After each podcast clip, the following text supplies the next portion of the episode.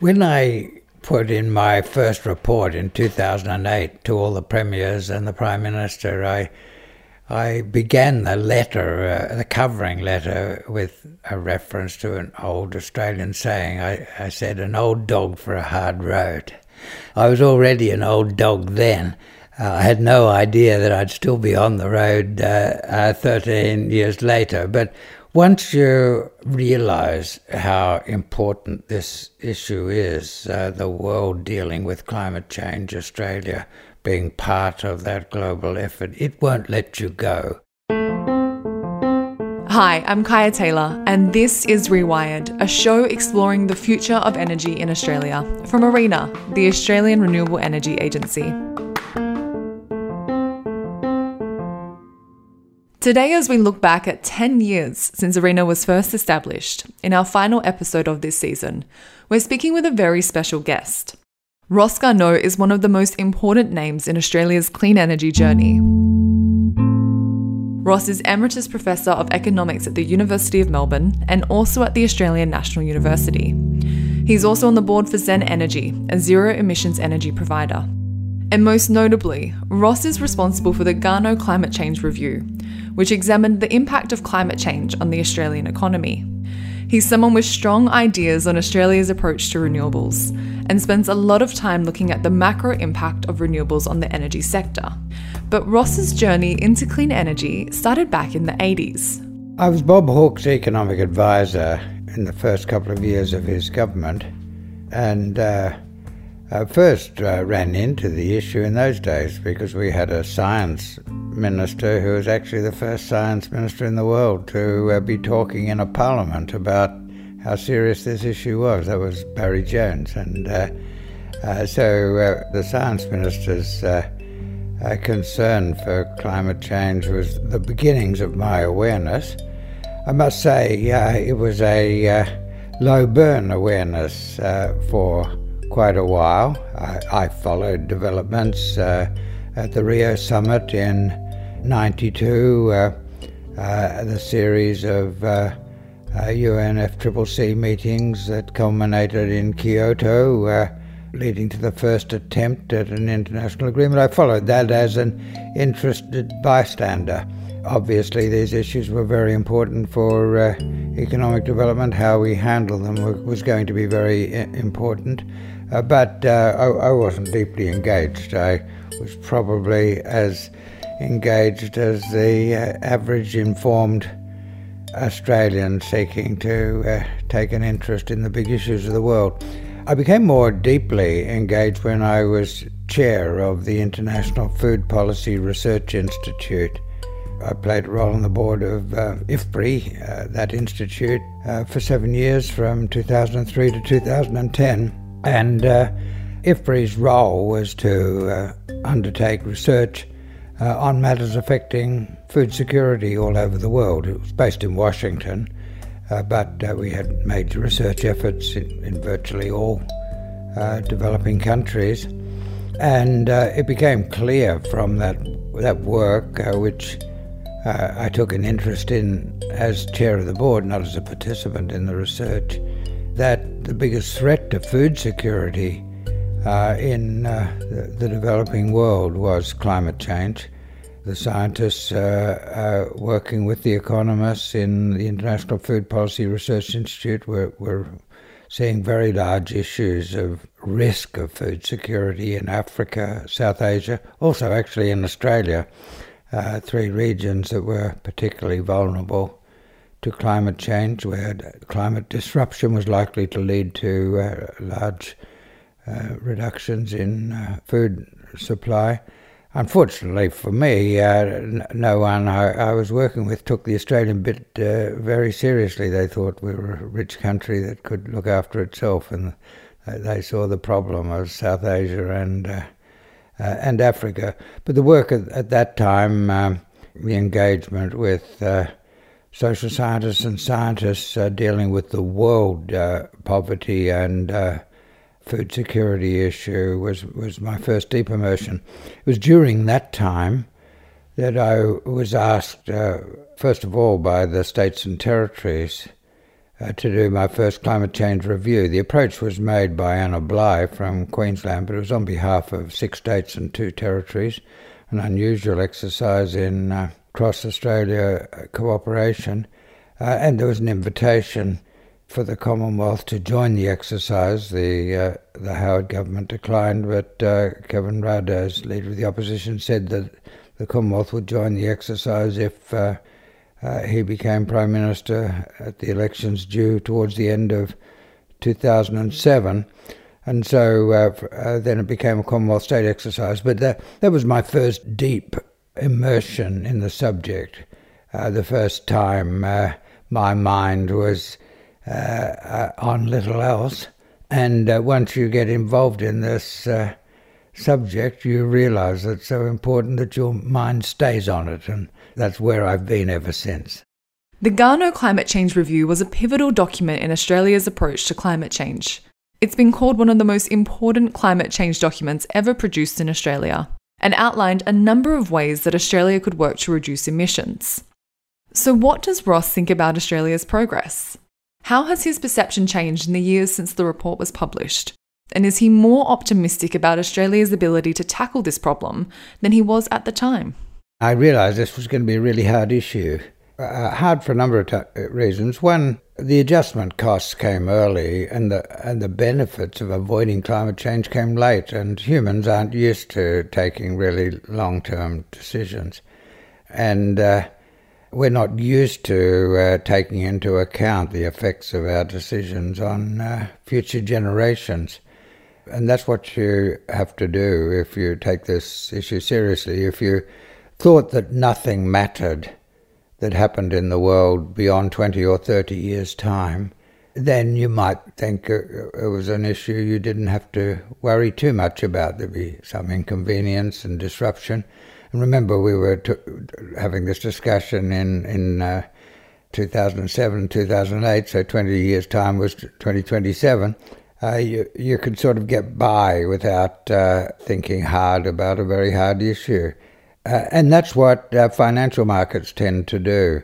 They're quite myopic. Um, investors, uh, for example, in uh, equities, in shares in companies, tend to apply discount rates of five, six, seven percent. if you're if you're making decisions applying those sorts of discount rates, discounting the future, uh, then nothing that happens in 50 years' time matters. Uh, I remember my second climate change review, which w- was for the Multi Party Committee on Climate Change, chaired by Prime Minister Julia Gillard. In one of the earlier meetings, I, I was talking about the discount rate and how important it was to have a clear view of uh, how you valued the future relative to the present, and eyes were glazing over the Prime Minister in the chair, uh, the, the Treasurer was there, the Minister for Climate Change, Greg Combet, uh, uh, representing the Greens, there was uh, Christine Milne and Adam Bandt and uh, a couple of independents from the Parliament, uh, Tony Windsor and Rob Oakeshott, and and then I said, if you if you use a discount rate of around seven percent, which is sort of discount rate that equity markets tend to apply, uh, then you would not do anything about climate change, uh, even if you knew uh, with a high degree of certainty that uh, uh, not dealing with it would lead to the extinction of our species in a hundred years' time. And uh, the Prime Minister grinned and said, Well, you've got us there now, Ross. We're all against the extinction of our species. So you, you brought the attention back into the room through that? Yes, and so it was always going to be a hard issue, uh, uh, and also it was complicated because uh, it was an international issue. What what one country did wouldn't solve the problem. What what one country did mattered. Uh, every ton of carbon dioxide that goes into the air uh, makes things worse for hundreds of years. So it, what an individual does actually matters, and some of the great ethicists of uh, our times, Professor.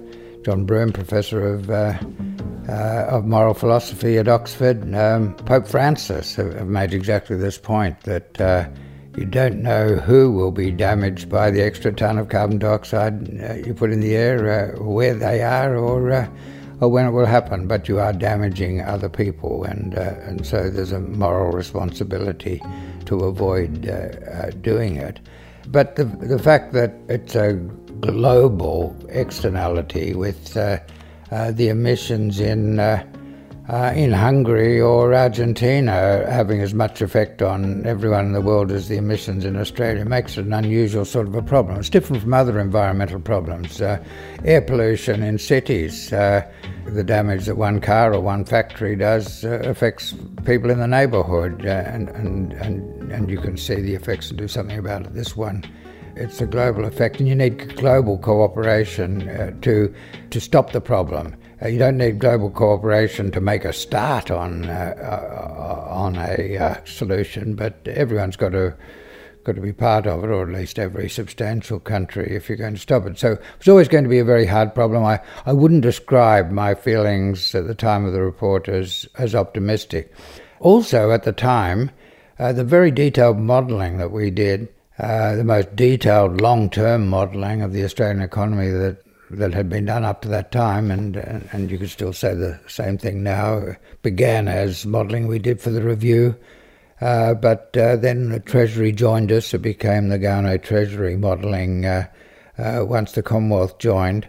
That uh, modelling showed that uh, there'd be a significant cost of doing something about it uh, over several decades, and then we'd get that back with a lot more from the benefits of avoiding climate change later on in the second half of the century. So that, that made it a hard issue to, to deal with. Now, the biggest thing that's changed since then is that the cost of uh, renewable energy, uh, zero emissions transport, uh, uh, some zero emissions industries turned out to be lower than the than the cost of, uh, of energy of transport of some industry would have been under the old technology. So, so that we greatly exaggerated the costs at the time. And uh, if we were doing the same exercise today, uh, I, would start with a, with more optimism because I, I would know that the costs of doing something about the problem weren't as great as we as we modelled back in 2007 and 2008. So sticking with that theme of, of I guess surprise then in terms of, uh, of of an emotion perhaps over the over the past few years. So what has surprised you? I suppose my biggest surprise is that um, how uh, the contemporary Australian uh, political system can downgrade knowledge, uh, uh, can allow a vested interest to dominate discussion of an important policy issue to the extent that it has. I wasn't naive about those things. I knew that uh, when any uh, area of business had to make some adjustment in the national interest, they would invest very heavily in the political process to try to stop that. Uh, I'd been in the front line uh, with, with Bob Hawke in the reductions of protection in Australia in the 80s, and, uh, and I knew uh, how much uh, uh, protected businesses were prepared to invest in the political process to, to stop change that was in the national interest but in their private interest. But I, I suppose I was, I've been surprised at how ignorance was able to dominate the discussion, uh, uh, obfuscation uh, supported by by uh, private interests, uh, really from from about the end of 2009 through to today. That was one surprise. I suppose that was a surprise about the weakness and vulnerability of our democracy. But uh, there was a real surprise about how rapidly uh, costs of uh, en- energy and some other zero emissions goods and services came down. It's not uh, unique. In fact, in the first report, I talked about uh, how uh, introductions of new technologies were often associated with very large reductions of, of costs. And, and in our modelling, which modelled the effects of costs and benefits of dealing with climate change right through the 21st uh, century, uh, we had to build in assumptions about rates of improvement of technology. And for the first couple of decades, we'd written in assumptions of uh, a few percent per annum uh, uh, reductions in costs uh, in solar energy associated with uh, with the new technologies, uh, increased scale of production, bring down costs. We we knew that that was going to be important, uh, but the rate of reduction greatly exceeded anything we had in mind. at the time my report came out, there, there was some criticism that we'd over egged the pudding, that we were exaggerating the reduction in costs at a few percent per annum. But as it turned out, in the first 10 years after the report came out, uh, uh, the, the costs of solar energy came down around 85%, far in excess of uh, what we were anticipating.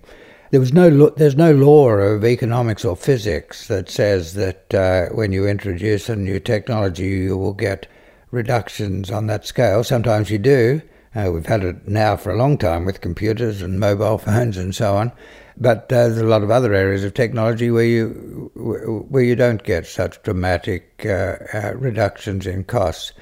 As it's turned out, the areas that are important to transition to a zero emissions economy uh, were able to achieve much more rapid uh, rates of reduction of costs uh, than anticipated, and that was a pleasant surprise.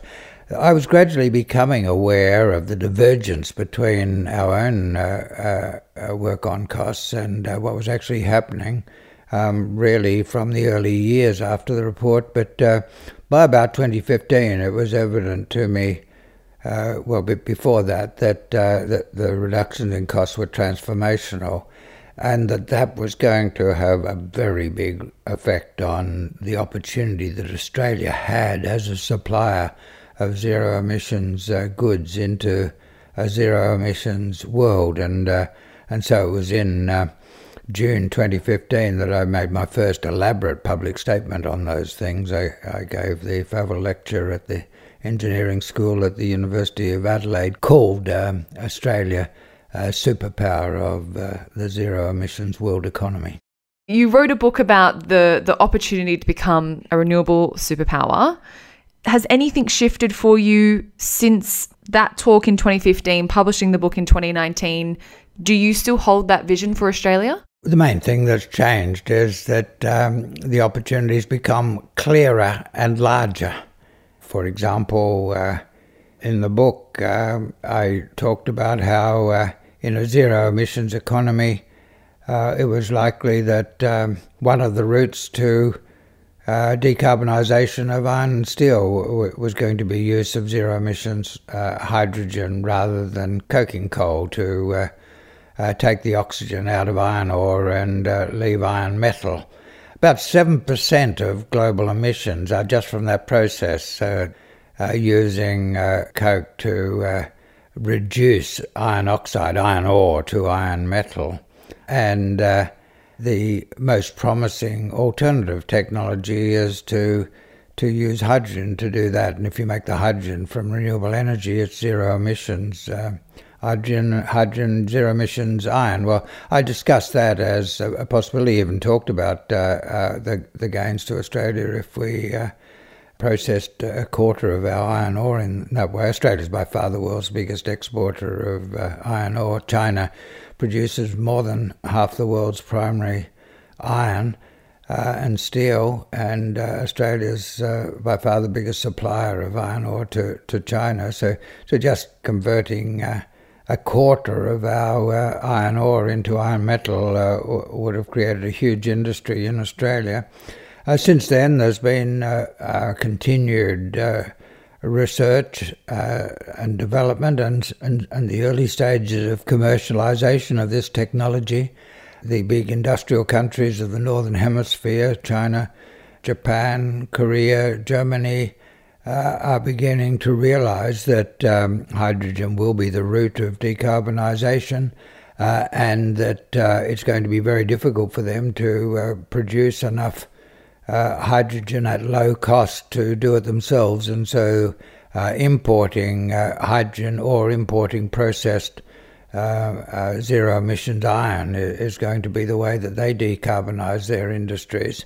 That a big penny that that has to drop, and it's fallen a fair way in the few years since Superpower was published. So obviously we hear a lot about hydrogen from, from an export perspective, but what is the domestic opportunity for hydrogen? Hydrogen is going to play a very large role in many areas of uh, decarbonisation. probably going to be uh, important in long distance uh, surface transport. That may turn out to be uh, the main one. Could play a role in uh, storing hydrogen and using it for thermal power generation, but that's going to be expensive, and I, I would expect that uh, batteries and pumped hydro storage are going to be a good deal cheaper than that in the end. But there'll be places uh, where uh, backup of uh, of other systems of firming uh, with hydrogen could be important. It's going to be to play some role in in heating. Uh, although I think we'll find that uh, many use, uses of uh, coal and gas for heating are going to be replaced by electrical processes uh, and uh, direct use of renewable energy will turn out to be more important, but there'll be some role for hydrogen in that. But uh, the, the really big one for Australia is going to be export of, of goods that, that embody uh, renewable hydrogen in their production. The very big one, iron, we can contribute uh, by processing our own iron ore into simple iron metal in Australia. Uh, we, we, can reduce global emissions by more than twice as much as by reducing our own emissions to zero. Uh, so, so uh, it, it's big in a global mitigation context big in terms of the economy because you would more than double the value of our most important uh, export, uh, and uh, big in terms of uh, the, the domestic economy. So, so there's a domestic role for hydrogen, but the really big one will be uh, as an input into uh, exports of products. And when you when you when you spoke to that a moment ago, you talked about processing. And for our listeners, processing in Australia is not something that we've previously done a lot of. Is that right? Oh well, we once did. We've got the very wide, always been uh, important internationally as a source of uh, a wide range of uh, minerals. And uh, in, in, the old economy, the fossil uh, carbon economy, you used uh, coal or or heat from coal or electricity from coal for a lot of the processing, uh, so that a lot of our non-ferrous uh, metals, um, copper early, copper, nickel, uh, others later on, uh, went out as processed metals. We became the world's biggest exporter of aluminium metal in the 80s, uh, largely because Japan had been the Western world's biggest producer of aluminium in the 70s uh, used uh, oil and uh, uh and coal to uh, make the electricity to make the aluminium, but realised that that was polluting their cities, and so they deliberately introduced tough environmental policies that drove their aluminium industry offshore, and we became the world's biggest exporter of aluminium with new plants in Portland, several in Newcastle, a big one in in Gladstone. Uh, so, and even iron and steel, uh, if you go back hundred years, we had we've got the world's best resources of metallurgical coal for making coke, for processing uh, steel out of uh, of iron ore, uh, and we we had a steel industry that was competitive in export markets for a range of products hundred years ago. Over recent times uh, we've tended to focus much more on exports of raw minerals, and so the proportion of Australian minerals that are processed is very small now compared with even 20 years ago, uh, certainly compared with, uh, uh with, with uh, 60 years ago. Uh, that's because the opportunities for importing raw minerals became richer, with especially with the growth of strong markets in uh, Northeast Asia and especially in China, became much more profitable to export the the, the raw minerals. And uh, when you mine and uh, export minerals, you can generate what economists call rent. It often doesn't cost much to produce them, but you get a very high price for selling them. And Australia, uh, unlike a lot of other countries, doesn't uh, do much to tax the rents from minerals and so the profitability of raw minerals production is extremely high. A company like BHP, which uh, used to be a miner and a uh, processor, found that they got higher returns on equity. were more profitable if they put their capital just into the raw material stage and got rid of the processing. So what we'd be doing is partly going back to the future, but going going beyond anything in the past, uh, and uh, of course doing it with new technologies, uh, so that uh, we we we're doing it with zero emissions, avoiding pollution here in Australia, and playing a major role in decarbonisation of the rest of the world in activities that otherwise they would find it hard to decarbonise. Australians are right now bracing themselves for the impact rising power prices will have on their bills. We've seen some providers even tell customers to shift to other companies so they can ride out the wave caused by issues with global supply of coal and gas. It's clear that there's a lot of global turmoil for traditional energy sources. So, when we think about everyday households in Australia, what does the energy future look like?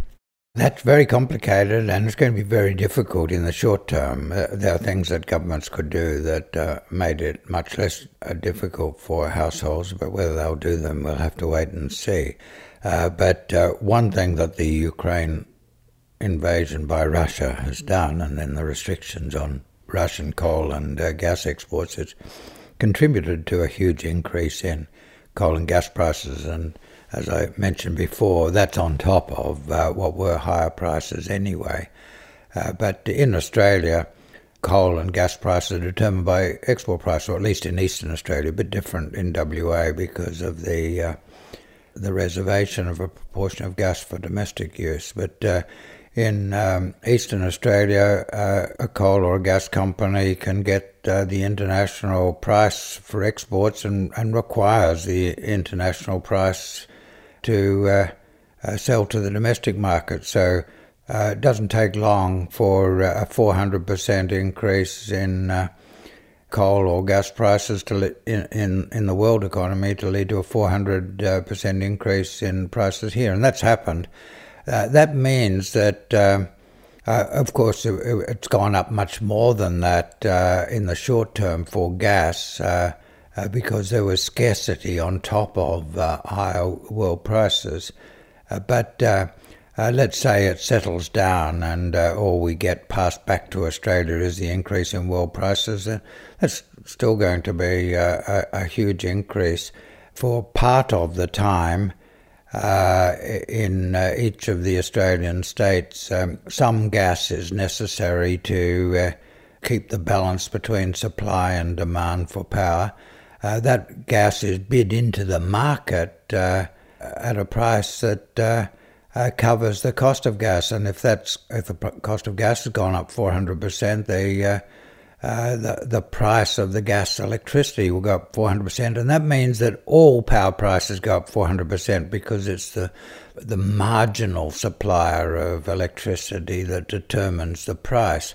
Now, when we've got enough renewable electricity to supply all of demand, uh, the price is very low. We see that pretty frequently in, in South Australia, where there's so much uh, solar and wind that um, that basically meets demand. Uh, and uh, that sets the price. So at those times, the price is very low, it can even be negative uh, at, at, times.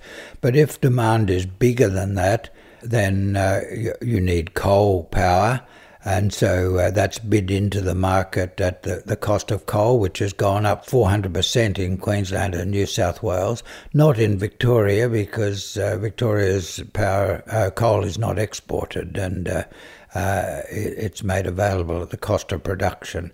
Uh, but in Queensland and New South Wales, a, a, miner of coal has a choice between exporting it and selling it to a generator, and price of, of coal in generation has uh, gone up hundreds of percent, so the price of coal based power. So, if you need uh, coal as well as uh, renewables, the price of all power is the, uh, the cost of the, uh, the coal based power. And then, when you need even more power, when coal and renewables can't do it, you need gas, then the cost of all of the power is the much higher price of uh, power generated from gas. And as I mentioned, that's gone up hundreds of percent. It won't uh, immediately go through to everyone's bills, these increases of hundreds of percent in the wholesale price of power. because the regulators uh, take account of the fact that, that a lot of the, uh, the coal and gas is purchased on long term contracts, uh, and, and so it will be phased in. Uh, so, relentlessly uh, over the next couple of years, we'll see higher and higher prices in people's bills. It will uh, effectively transfer a few percent of national income from ordinary households to the uh, gas and coal producers. And uh, uh the only, that would require major changes of Commonwealth policy to do that, uh, gas reservation or or some form of export levy, the, some some mechanism for driving a wedge between international and domestic prices, and that would be a big change in policy. But that is what would be necessary to uh, uh, stop the increase in prices. Uh, all of that will be debated in the months ahead in Australia, but it's it's hard to see uh, any outlook that's not quite severe in the short term we've uh, had the experience over the last few years of uh, whenever a coal generator closes, there's a period of shortage and higher prices, and then prices gradually come down as the renewable supply expands. They come down more and faster the bigger the increase in renewable supply, but we'll only have stable and low prices when we've got a 100% renewable system. Uh, and uh, if we're wise, we'll have that by the mid 30s. Uh, but until then, uh, the, the, we're going to see a seesaw or, uh, or a sawtooth uh, pattern of uh, prices with coal closures being associated with a spike, prices coming down as renewables expand. If there was a way of compressing the transition, having it happen in a shorter period of time, uh, then we'd have those low and stable prices earlier. But uh, we can't do it overnight. Do you think that this is a, you know, a, an opportunity to potentially accelerate the transition to be able to see the, those prices, you know, stabilize a little bit in the in the next few years? Is could this be a, a slightly perhaps left a field or, or perhaps, you know, 12 months ago, an unpredicted opportunity to really, you know, shift gears? I think the lift in global coal and uh, gas prices was passed through to the Australian market uh, strengthens the case, strengthens the economic case for accelerating the transition. If we're wise, that's what we'll do. Do I uh, predict that we will be wise? Uh, well, that would have been a wrong prediction if we'd predicted wisdom 10 years ago. The human species is complex and is capable of learning, so maybe we've learned from those 10 years and we'll be wise this time. You've been in this in this space for, for quite some time now, Ross, and what excites you and, and what keeps you going? When I put in my first report in 2008 to all the premiers and the Prime Minister, I I began the letter, uh, the covering letter, with a reference to an old Australian saying. I, I said, an old dog for a hard road. I was already an old dog then. Uh, I had no idea that I'd still be on the road uh, uh, 13 years later. But once you realize how important this issue is, uh, the world dealing with climate change, Australia being part of that global effort, it won't let you go. It's, uh, it makes its own compelling case for continued engagement. Uh, while there's hope, there's no point in hopelessness. So I, I, I suppose that's what kept me go- going. While there was a chance of success, uh, the consequences of failure were so large that uh, one had uh, little personal choice.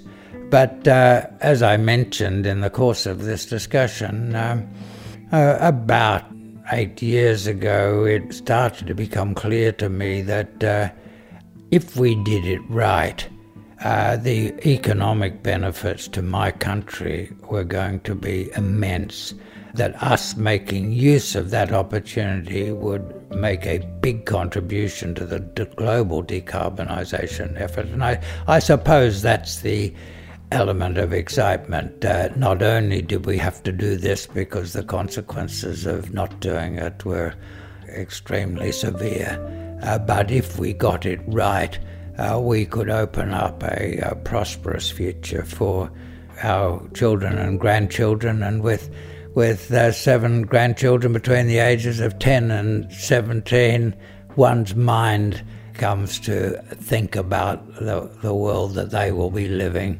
uh, living in lots of the time.